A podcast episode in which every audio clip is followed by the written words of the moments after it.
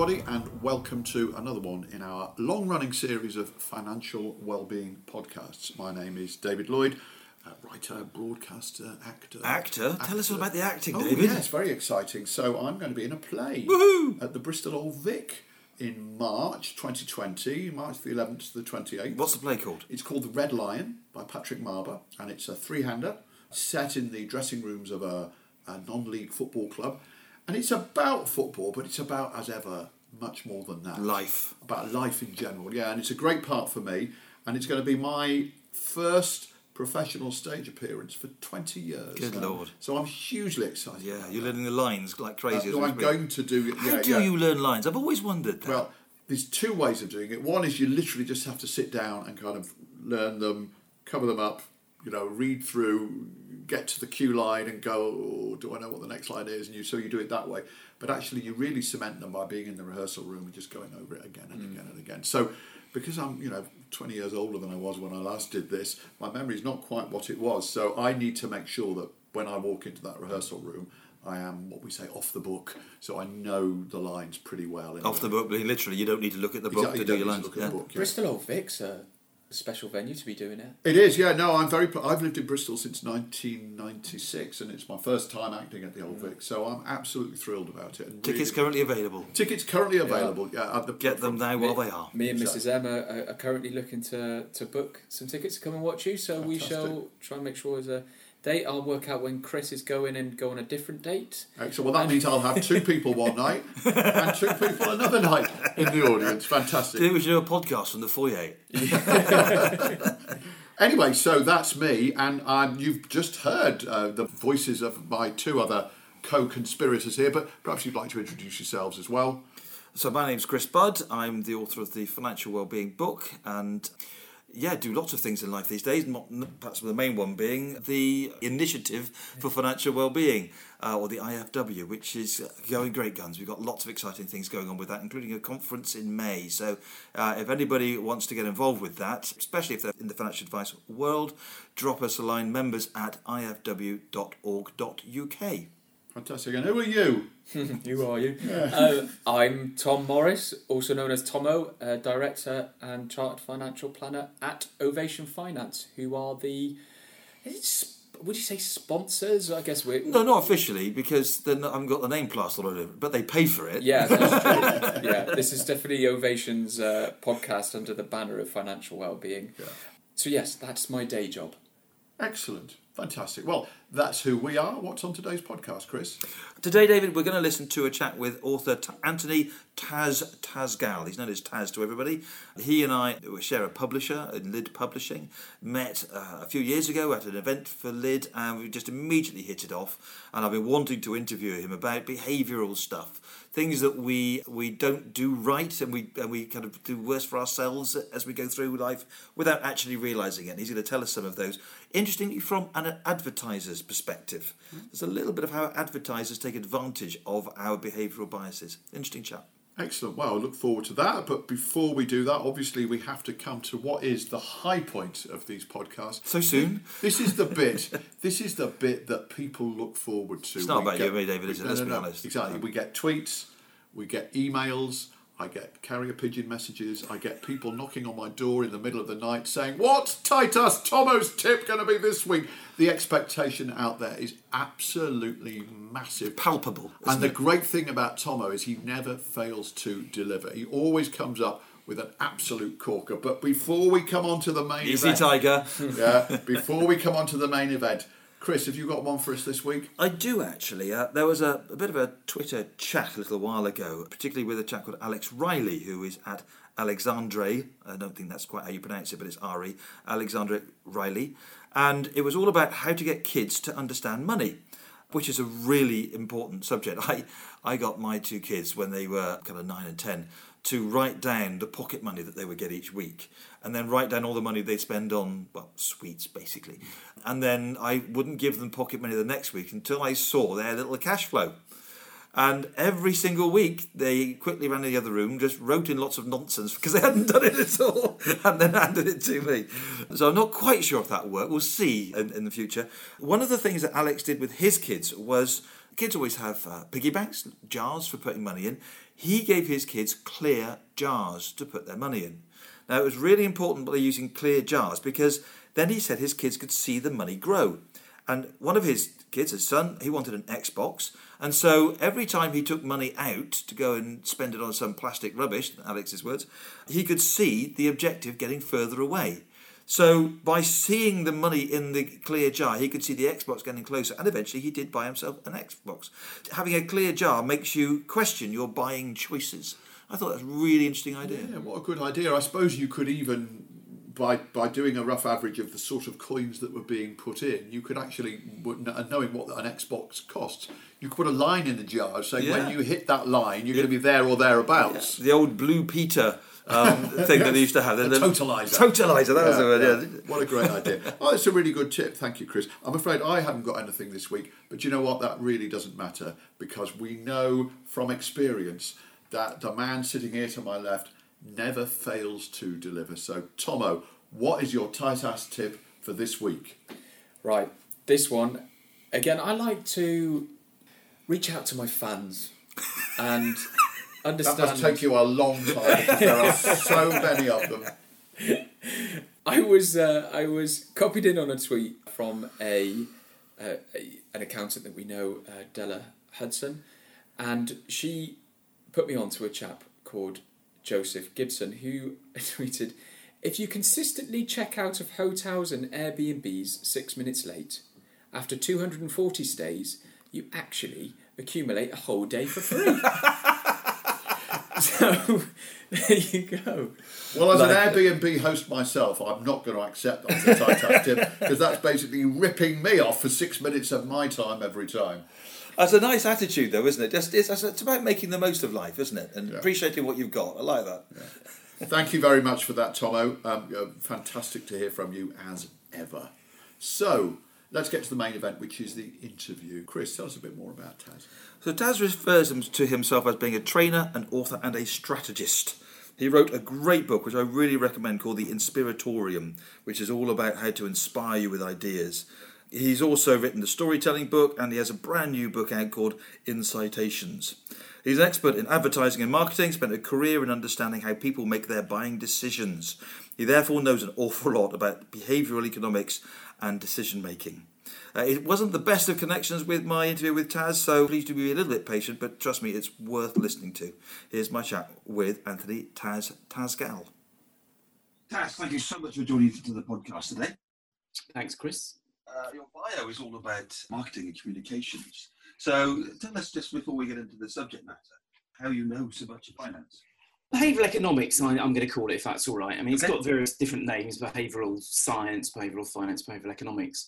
But it started off when I got very interested in really understanding why I made choices. Because a lot of the clients I work with, both in finance, I work with a company that was at the time known as Abbey National, which some of your listeners might remember. So um, I worked with them for a while and worked with finance and non finance brands. And then what I found was that I was working with clients all the time who basically didn't necessarily have a theory about how decisions were made. So I got very interested in this thing called behavioral economics, which really was sort of trying to create a theory that everyone could sign off to. Rather than having sort of one group of clients saying, actually, we need to tell people lots of facts and give them lots of information and data about, you know, interest rates and lots of KPIs and numbers. And then other sort of people, particularly uh, creative people and account planners like me, saying, actually, no, the human brain doesn't really work like that, too much choice. Uh, and there was this conflict, and I just kept sort of butting up against it. The first piece of sort of analysis and psychological statistical research they did was on what I'm sure many of you know as now is called loss aversion. Yeah, yeah, yeah, yeah. That's something we've had talked about. Yeah, I'm, I'm, I'm sure you have. And, and they, they first looked at this idea and thought, actually, do, do human beings actually make decisions and choices in the way that economists think they do in a perfect world of perfect information? And spoiler alert, that's not what Kahneman and Tversky found in the sort of late 70s. They found that as you know, for example, uh, people hate losing more than they like winning, and there's not a sort of linear, rational, one for one correlation. It's something like roughly two and a half times. People feel the loss of, of happiness or utility or prosperity roughly two and a half times when they lose a hundred pounds than they feel they gain it for winning a hundred pounds. So, uh, economics, in its classical sort of guise, is so busy on building models realizes that sadly that those models tend not to reflect sort of human reality. So what they're talking about is is a map, but it's not the actual territory. Yeah, yeah. And I've always admired that. So so one of the key bits of language that I've, I've always liked is a man called uh, David Eagleman. Um, he's written a number of books about the brain because obviously a lot of this is neuroscience. And he did a, B, a BBC and PBS documentary a few years back, I think just simply called The Brain. And one of his books, I think it's Incognito, he has this wonderful expression, which I have to credit him with. I'd love to steal it and say it was my own. He says, We don't think the way we think we think. And I usually pause at this moment yeah, for sort of. yeah, yeah. Just take that on board. We don't think the way we think we think. Okay. Yes. I, uh, which I think it has sort of, you know, Buddhist sort of, you know, epigrammatic. And he does write like that and speaks like that. He's, he's annoyingly bright and extremely handsome. And, but I just love, I love the way he talks about that. And I think that for me is one of the sort of summaries of the whole behavioral economics enterprise. We like to think, and certainly classical economic, economics in the past has uh, emphasized that sort of model, the Homo economicus. We like to think that we think in a sort of perfect world with full information, we're entirely rational, we're entirely individual, we're entirely free, we're unconstrained by context, etc. Any human being who doesn't have to be Richard Thaler or, or Daniel Kahneman, any human being knows that by and large that isn't the case. Mm. There are some there are some examples, obviously, where we we operate with, with maximum information and choose maximum utility, but by and large, that isn't the case. We're far more influenced by our emotions, far more influenced by other people, we're far more influenced by the context we're in, who we're with, what we're trying to achieve, who we're trying to flatter, how we feel about ourselves. So, all those sorts of things that I think for me, when I read about them, go back to your first question, I thought, why is no one in marketing or business or sales or finance talk about this? Why, why is this sort of like a, a dirty secret? And the more I got into it, A, I just find it amazingly fascinating and still do to this day. But B, I just found it was incredibly relevant to pretty much all clients that I've worked with in, in finance, you know, and, and beyond. Longer term listeners will remember a chap called Greg Davies concluding a couple of interviews we have by saying that we are almost programmed to make bad decisions about money. It's mm. inevitable, mm. and that's in the same space, isn't it? Um, it is. It is. I'm, I'm always loath to say to go the whole hog, as as some interpreters of behavioural economics or behavioural finance say, and just lump lump human beings together as a collection of biases. I, I think that's a slightly unfair and negative way of putting it. We, we are programmed to, for example, apply what Kahneman calls cognitive ease. Now, cognitive ease basically means that our brain doesn't make the best decision, it usually makes the most effortless decision. And again, I usually pause for some sort of humble contemplation after that because I think that's a massive insight for anyone working in, in finance. Generally, the, the people I, I come across in that sector, you know, are very financially literate, they're very good with numbers, they're very good at communicating or, or, valuing the importance of communicating that. What what this sort of drives a sort of coach and horses through. Our brain actually values and chooses what is easy, convenient, and effortless. How much actual control do we have when we think we're making decisions? The whole system one, system two, which I'm sure your listeners have heard of we already. that before, yeah. Yeah, yeah and it's it's a very interesting yeah, it's, I'll go through it. It's a very. I don't want to simplify it. And Kahn himself and, and Stanovich, who came up with it, would, would say it's more nuanced than this. By and large, there are two um, parallel processes of thinking that go on the brain. So, system two, which I'll start with, is the rational conscious process, which is more laborious, it's slightly more thought through, and what Kahn would call the slow part of thinking. And it's slightly, but not hugely, more tuned to thinking about the future. System one, however, which is partly but not really wholly to do with where, where Freud was talking with the unconscious.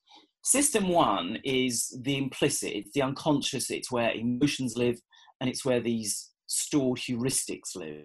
Heuristics are shortcuts that the brain devises after a while to make things easy. Not necessarily best, but easy. Um, and what behavioral economics suggests is that these two processes are very different. They pretty much interact all the time. But one of the myths we have is that we are in control and system two is in control. The rational, logical, thinking, individual system two.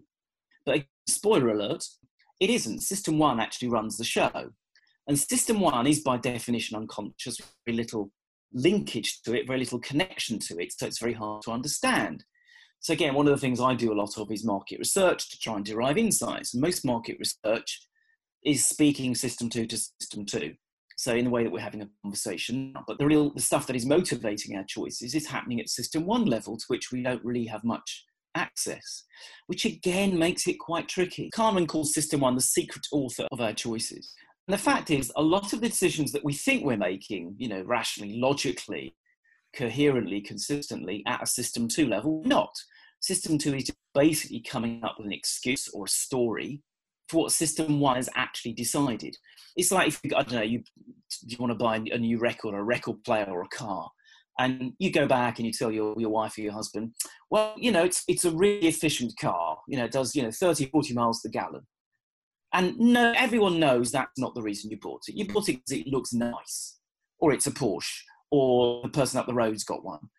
But often system two will spin us a story about actually what system one really wants and has obscured, if you like, the truth.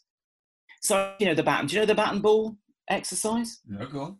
Okay, I'll do this. And again, maybe your listeners can do this when they're listening to it. So, if I say to people, okay, there is a bat and a ball, and together they cost one pound 10p, and the bat costs more, a pound more than the ball, how much does the ball cost? Now, when you ask that question of people, something like 70% of maths graduates and 90% of the population give what answer? They're going to answer 10p. 10p, right. And I'm sure your extremely financially literate audience uh, will immediately discern the fact that can't, that can't be the case. Because if the ball, yeah, if the ball is and the bat is a pound more than the ball, the bat itself costs one pound ten, so the total is one pound twenty. Yeah, so it's five p. It's 5p. Now, I sat in rooms, people are literally throwing vegetables and fruit at me for saying, no, it's definitely 10p. I'm sure it's 10p. It's really 10p. And I go, I can actually prove it's not. The point being, that's your system one in action. Your system one goes, oh, I know what that sort of answer is. I've seen that sort of question before. It's easy, it's 10. So, again, this is one of the reasons I like doing training because I actually show people that their system one is doing all these things underneath the surface, underneath the bonnet. And as we started off saying, a lot of the times it leads us to make the wrong decision or poor decisions or inaccurate decisions. So a lot of what we talk about with behavioral economics is saying that actually often what we have to do is realize when we are being misled by our system one, by our unconscious, by our emotions, by social pressures and social norms. And actually sit calmly and get system two to say, hang on a minute, before you do that, just let's pause for a moment. Mm. Behavioral economics is saying, oh, we've got to talk to system one and target system one and do advertising and product and promotion to system one. Yes, and, or yes, but. As you just pointed out, what, what behavioral economics in my world is about is, is knowing when we're being misled by system one, how to target system one, but also on what occasions where system one is actually the problem and where we need to get system two to be a sort of hand on the shoulder so again, one of the things we're very bad at is predicting the future. So I think it was Steve Jobs, you know, isn't the consumer's job to know what they want? Because we don't. By and large, if you ask people what they want, um, I think Daniel Gilbert talks about we don't predict, we next. Our brain basically says, well, the future is going to be a bit like the past with a bit of the present, and that's nexting. But we don't predict. We're not very good at imagining black swans. The black swan is obviously something that is unpredictable. You can't, as I say, extrapolate. So what they did with um, the AXA product, Save More Tomorrow, was to do two things. One was to change the default, which is one of the classic behavioral economics tricks. So the original default was you have to, to sign up. You know, you, you tick a box to say, I want to be in it. They changed that so the default was you had to actually sign up. In other words, you're automatically enrolled unless you said otherwise.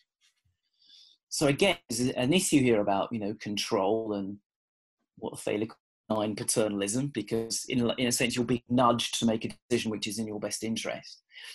But that was the first thing that they tried. But the second thing was really interesting because, of course, the thing about pensions, not just for younger people, but especially for them, is system one says, you know, I need my money now. I'm having my life. This is all happening. I've got boyfriend, girlfriend, flat, food, drink, Kanye West albums to buy and I need the money now. Why would I invest it in, in the future, especially if the future is unpredictable? So the little trick that they brought in, which was fascinating, which which made this product take off, trying to address the sort of system one issue. And here, here it is. It was very simple. It's you only pay into your pension after you get a rise. So you don't get loss aversion. You don't get a sense of actually I'm losing something that I have now, my salary, to put into some imaginary predict unpredictable pot that I'll need when I'm sort of 50 and 60 and no longer listening to Kanye West. So that was the trick. Those two tricks. Firstly, setting the default so it was opt out rather than opt in, which was a massive change. And again, if you look at things like kidney donation across country, it's absolutely nothing to do with how people think about kidney. It's simply whether you give them opt out or opt in. That was the first trick. The second trick was you only pay in after you get a rise. So you get a five pound rise, a thousand pound goes into your pension, your brain still thinks it's gained. Rather than just taking a thousand pound away and you feel loss aversion, you feel you've had something taken away. The government is looking at, for example, at how you apply that to taking taxes from, from people as well. So I think that's one of the things that I think, again, it has a very practical application in terms of finance and pension. I wonder if that's something that people can use as a tip for their personal finances. So, um, you know, every time you get a windfall, uh, absolutely, it might just be a small winning on the lottery. It might be a little inheritance, but always put some of that and make a decision to put a percentage of that into some sort of a long-term long-term saving, so it doesn't feel so painful. I, I see the logic. Yeah, I, I th- and I think that's why I've heard loss aversion discussed a lot in a slightly academic, dry way. But I think that's abs- what you're saying is an absolutely valid and useful way of talking about it. Another thing I would suggest is beware of anchoring. So, anchoring is where our brain needs like an anchor for a number. And again, I think finance companies can be very good at doing this, and actually, sometimes doing it for nefarious purposes. So, often they'll give you an anchor, it might be an annual rate or a monthly fee or whatever. Just beware because our brain will use that anchor very often without thinking why. And again, as an experiment, one of the economics talk about, you ask people to sort of guess the tallest tree in Yosemite. And in the first case, people have said, okay, do you think it's more or less than 1,200 feet? And in the second case, a different group of people have said, well, okay, do you think it's more or less than 180 feet? Now, in the first case, the average height that people guess is about 840 feet. 1,200 is their anchor. They've no idea, but they know it's probably not that tall. But their anchor is 1200, so they'll say it's about 800. The second group know that 100 probably isn't, isn't that tall, and they'll go higher than that, so they say 282. Now, the difference between 844 and 282 is like two and a half times the difference. So again, we have to be very, very careful about numbers that are given to us that we just take as an anchor because our brain will just latch onto them. So this this this leads me to my last, last area of thought, mm. which is, uh, and I'm going to be a little cynical, if I may, in order okay. that you can promote uh, the idea of, of, the beneficial use of this information. You mentioned a, a number of times that you do work and that companies use this information to help their marketing. Yes. I come from a place of being suspicious of marketing and advertising. Yes. Um, yes. They're trying to advertising more than marketing is trying to get me to do something I don't necessarily want to do, which is to buy a product that I don't necessarily need. So, am I unfounded in this? How do you use behavioural economics with marketing in a positive way to help my well-being? It's a very good. It's a very good question, and it depends who I'm talking to. I mean, you, you've talked about the E word. You've talked about ethics um, and it's very difficult to talk about behavioral economics without having a view about the ethics of it. I mean, there are some Um, yeah, because you're manipulating people's behaviour, aren't you? You are, and and I come from a background, as I said, marketing and advertising, where by and large that's sort of what I do, and I managed to make my peace with that. You know, I can sleep at night generally, but there are some examples, betting, where I've declined to um, offer my services because I think I think there are ethical issues involved. But in terms of finance, I think a lot of what I'm doing, because what what you're suggesting is, I, th- I think is fair enough, which is sometimes I work with companies to help them get them to understand or get consumers or, or, or, users to understand their products. But often what I think is I'm inoculating people against those very tactics. So I'm actually doing an awful lot with with not just with financial companies, but actually um, other groups, other sort of, um, uh, sort of social organisations who are trying to improve the caliber of our decision making generally. So, as you're, as you're intimating there, what I talk about behavioral economics today is really about warning them about these tricks, warning them about framing, warning them about maximizing, warning them about appeals to system one, which are entirely emotional, warning them about some of the other tricks that I've talked about. And, and, you're absolutely right. I think that's an absolutely valid and legitimate criticism. One of the things I'd love to do, and I've gone like 1% of the journey to doing this, is, is to get schools to teach behavioural economics to children as part of whatever it's called these days, civic something, civic responsibility. Um, I think it's extremely important um, that we breed a society of people who are aware about how the brain works and how choices are made, so that when they are confronted with uh, I don't know, let's say the darker side of marketing and advertising, and I think Rushkoff calls them coercion professionals, that they're aware of the tricks um, of the trade. And I don't see any problem with that. I, am very happy doing either of them.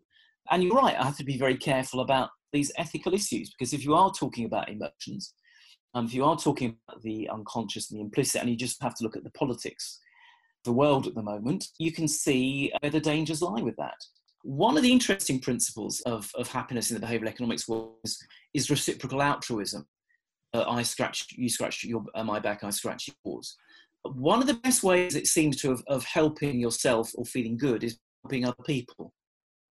So again, that's something that may seem a slightly, you know, left field comment uh, in this area. Again, it, in terms of how you spend money, not just in sort of anthropic sense, but it does be the case that spending money in that slightly more altruistic way, and again going back to savings and pensions, perhaps as you mentioned before, that does seem to affect our happiness more um, strategically and in a more long-term sense than just buying, you know, a new phone tomorrow. By the way, we do some uh, financial well-being in the workplace workshops, and one of the things yes. we say yes. is that um, I, I have never yet met a 20 year old for whom pensions are the most important thing in their lives. I've also never yet met a 70 year old who the pension isn't one of the most important things in their lives. Absolutely. And it's the same person. So yeah. I wonder if one of the things we can do is trying to get younger people to see their future self as a different person. Okay, let me give you, you've actually touched on something that I was going to try and come back to because this is an issue that's I, I often get asked about, and you, are right. I think that is pretty much the answer that some of the experts have given, which is one of the best ways that you can think about your future, financial or otherwise, is to talk to people who are there already. Now, admittedly, if you talk to a 50 or 60 year old now, things are going to be different in the next 20 or 30 years. But one of the things I've done this, I've done this as a research exercise because I do sort of qualitative research as well. I have done that. I've done that in, in a financial field with a client. Um, I've actually got sort of student, students and, and young people. I refuse to call them millennials, by the way. Mm. Can't bear that demographic label. Um, I've got them actually to talk to not necessarily their parents or grandparents, but other people of that age. They might be experts, they might not be experts, um, because then what you do, because again, this is the problem of System One. System One is so um, built on the assumptions that the future is going to be just like the present, and that what we think in five or ten years is what we think now. So I think your, your comment is absolutely right, which is we need to break out of our current self and imagine what our future self will be like by talking to some sort of representative of that. So I think you're absolutely right. That is definitely one of the things that I recommend that people do to, to avoid the trap of thinking about uh, the, the, the, future as just a version of the present. Yeah. Tas, absolutely fascinating stuff. Thank you so much for, for sharing some of this with us. Been a pleasure. Your storytelling book is, is, is obviously excellent, but the Inspiratorium, I recommend everybody to just dip in and out anytime they like. It is so full of ideas to kick off your own ideas. So Yeah. we will be giving away a few copies of the Inspiratorium when the podcast goes out. So we'll make sure we copy you on the tweets. And uh, thank you so much for joining us. Please do. I feel obliged to end up with a final plug. Uh, I've got a new book out called Incitations, which is a collection of quotes, expressions, and words, again, which are designed to sort of incite you thought. So, continuing in that area of, of just getting people to think differently. Brilliant. Thanks, thanks so much for joining us. Cheers, Chris. Thanks a lot. Fascinating stuff as ever. I do enjoy your interviews, Chris, even though that one did sound like it was being carried out in a bathroom. but fa- yeah, fascinating stuff. Opting in rather than opting out, all of those issues that were raised there. Yeah, his System One, System Two thinking stuff. There's the, the book that, that came from. If anybody wants to do some more reading, is Thinking Fast and Slow by Daniel Kahneman. I think he mentioned Daniel Kahneman in the interview. That's a fascinating book uh, about how we think and and how we can make better decisions. I was interested in interested in your comment, Chris. Your version of advertising, your classification of advertising, which is people trying to persuade you to buy something that you don't want. I think an advertiser would probably say they're trying to persuade you to buy something you didn't know you wanted. It's a fine line, isn't it? That's right. Yeah, but but very interesting that the way in which they use some of those techniques in order to persuade you to part with your money. Yeah, absolutely. And and as he says, he's, he's made his peace with it, and he won't work with people where it's not right. But yeah, it, it, it's an interesting insight into how advertising works uh, to help us to maybe deflect it sometimes. So you know, I'm sure we've all bought things and gone home and think, why on earth did I buy that? Well, we've- we've these are the reasons why. We've talked about this before, haven't we? Have indeed. Tom, Can I- anything to add? Yeah, there? I'm going to do a shameless plug, if you don't mind. I was really interested in the ideas around Systems 1 and Systems 2 about you needed to be more reflective, or is, System 2 is more reflective rather than that knee jerk. And I think it's really difficult to drag yourself into System 2 thinking. And that's what a financial planner can really help you with, is, is to try and get you away from knee jerk reactions. Maybe put in some of those good behaviours like automation and direct debits into various savings pots. But yeah, enabling you to be more controlled about your decision making And really actually- think about it. Sorry, we, we've said this on this podcast before. I think it bears repeating that if you currently have a financial advisor who doesn't talk to you about these sort of things, about ask you about your behaviours, frankly, get a new one because they're not helping you in the way that they really should be. And there's plenty of good financial planners out there now who do get this stuff and will talk to you about it. Exactly. Obviously, we'll name no names. Ovation Finance. right, I think we'll wrap it up there. Uh, as ever, it's been a pleasure, gentlemen, to um, sit here and chat through financial well-being issues, and we hope that our listeners have enjoyed it too. And we look forward to you joining us again for another edition of the Financial Wellbeing Podcast.